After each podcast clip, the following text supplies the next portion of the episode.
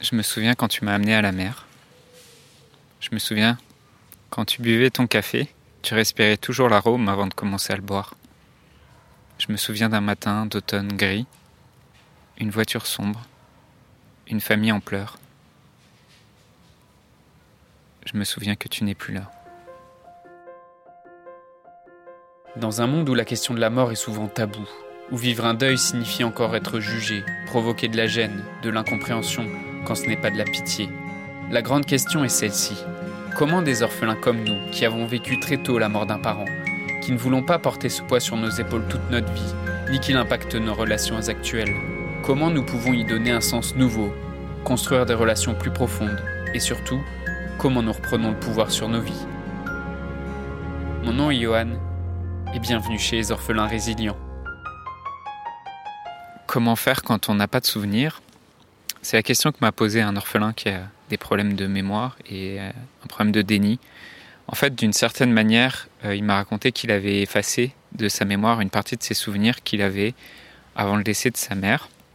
Si tu demandes comment faire quand tu n'as pas de souvenirs ou que tu as des souvenirs qui sont plutôt flous et que tu sens que c'est quelque chose qui te manque, euh, y a des techniques concrètes, des techniques de coaching, euh, d'accompagnement que j'utilise spécialement pour ce genre de situation.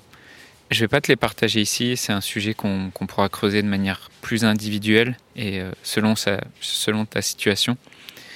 Euh, si tu écoutes ce podcast et, et que c'est ton cas, euh, bah juste envoie-moi un M P, euh, envoie-moi un message privé sur Instagram ou sur Messenger.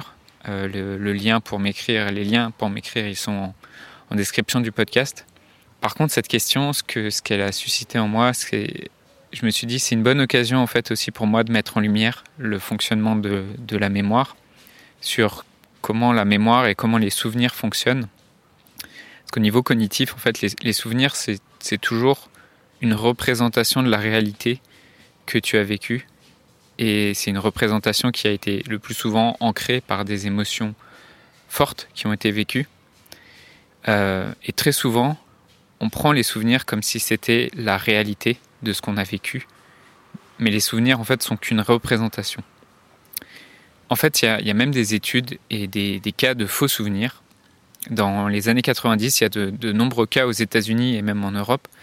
Il y a eu, y a eu en fait des actions, de, des actions en justice de patients ou de familles de patients qui s'attaquaient à des thérapeutes parce que, en fait, ils se sont rendus compte que les thérapeutes avaient induit des faux souvenirs sur les patients. Comment ça se passe ça ? Comment ça se passe les faux souvenirs et d'où ça vient ? euh, Souvent, en fait, c'était des cas de, de patients qui se disaient... Euh, le, le, le cas le plus, le plus classique, c'est des, des patients qui se disaient euh, victimes euh, présumées d'agressions sexuelles. Et spécifiquement des agressions sexuelles dans l'enfance. Et, euh, et ce que ces études démontrent, en fait, c'est que euh, finalement, c'est le thérapeute qui a projeté sur son patient l'hypothèse d'une agression sexuelle.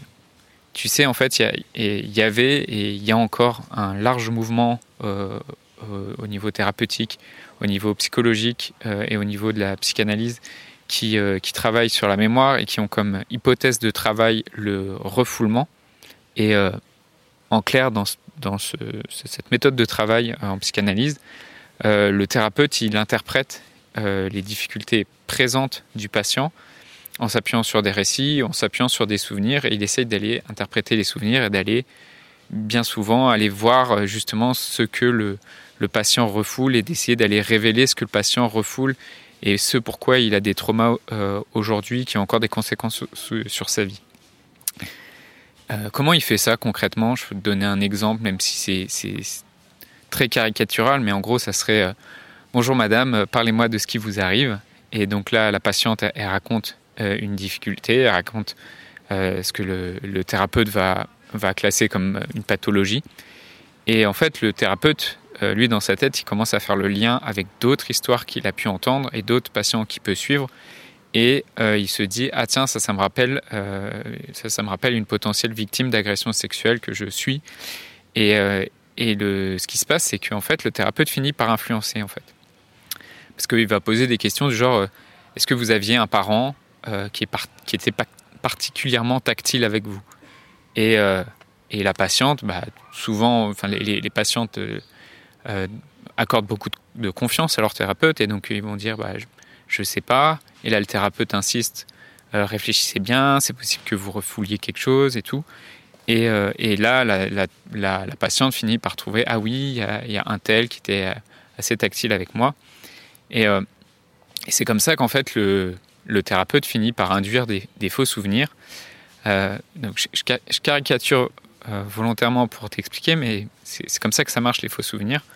Et euh, ce qui se passe, c'est que le, le thérapeute, à force de croire, lui, à son modèle d'agression sexuelle, il finit par le faire croire à, à son patient. Et, et il finit même par induire des faux souvenirs. Et, euh, alors c'est, c'est quelque chose qui est très lié à, au fonctionnement de la psychanalyse, mais c'est, c'est ce que tu peux retrouver aussi. Tu peux retrouver ce genre de, de biais-là euh, dans, dans des thérapies qui travaillent sur la mémoire, et, dans des, et spécialement des thérapies sur, qui travaillent sur la mémoire avec des, avec des, des modèles pathologiques où en fait on va chercher à mettre le patient dans une case. De cette manière, en fait, les faux souvenirs d'agression sexuelle, ils ont été construits a posteriori pendant la thérapie, soit à partir de photos, soit à partir d'échanges, soit à partir de, de témoignages, soit à partir même de, d'écrits, où en fait le, le patient il, il, il reconstruit une histoire qui peut être une histoire fausse, parce que et, et il finit par croire en fait euh, qu'il a fermement vécu ces agressions sexuelles, même si il y a tout son entourage qui dément. Alors, d'un point de vue judiciaire, c'est très compliqué de démêler le vrai du faux dans ce genre d'histoire, mais en tout cas, ce que ça montre, c'est que, c'est que les souvenirs, c'est une matière vivante et c'est pas une matière qui est définitive. Et, euh, et ce que ça montre aussi, c'est que ça peut être dangereux de, de se faire emprisonner par un modèle que le thérapeute projette sur son patient.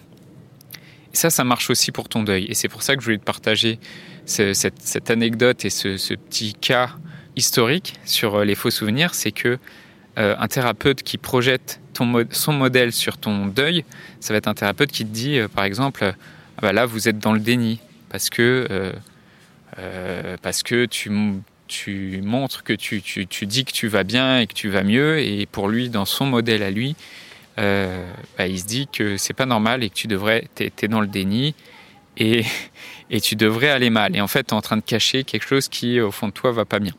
Et alors, si toi, t'as un peu de confiance en toi euh, et que tu vois, et que tu vois un, un thérapeute qui te dit ça et qui, qui te projette son modèle sur toi, euh, bah, tu, peux, tu, tu pourrais lui dire quelque chose comme euh, « C'est quoi tes conneries, en fait ? J'ai juste, j'ai pas envie d'y croire. Moi, c'est bon, je vais bien, en fait. C'est, c'est pas... » C'est pas toi avec ton modèle qui va me qui va me dire que je vais mal en fait et qui va me faire croire que je vais mal. Sauf que la plupart du temps, quand tu vas voir un thérapeute, t'as pas énormément de confiance en toi. T'as plus confiance dans le thérapeute qu'en toi. Et donc, ce qui se passe, c'est que bah tu tu tu commences par croire en fait ce qu'il te raconte et tu commences par te dire ah oui bah c'est c'est peut-être vrai, peut-être que j'ai j'ai une souffrance, peut-être qu'il y a quelque chose que je refoule. Et tu vas commencer à cogiter et tu vas commencer de la même manière qu'un thérapeute peut t'induire des faux souvenirs, un, thé- un thérapeute peut aussi t'induire ben, un faux diagnostic en fait. Un, un diagnostic qui t'est collé dessus parce que, ben, parce que euh, ça correspond à un modèle, un modèle, de, un modèle psychologique que le thérapeute a appris et qu'il a, et qu'il a surtout appris à coller sur ses patients. Heureusement, heureusement cette façon de faire, euh, c'est pas la seule façon de faire.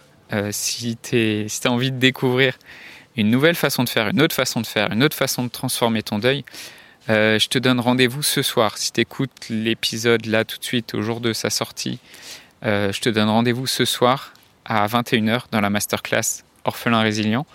Euh, je vais te mettre le lien pour rejoindre cette masterclass dans la description parce que du, du coup, dans cette masterclass, je vais te présenter une autre façon de faire euh, qui permet d'éviter ce genre de biais en fait.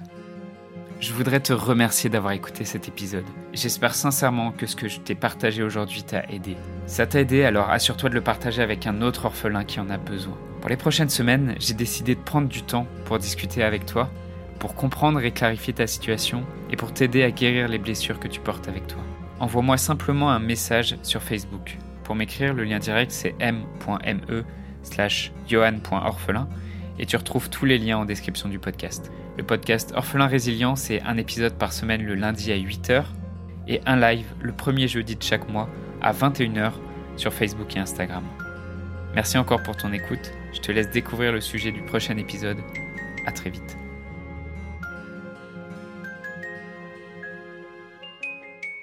La semaine prochaine dans le podcast, je te raconterai comment j'ai failli arrêter le podcast.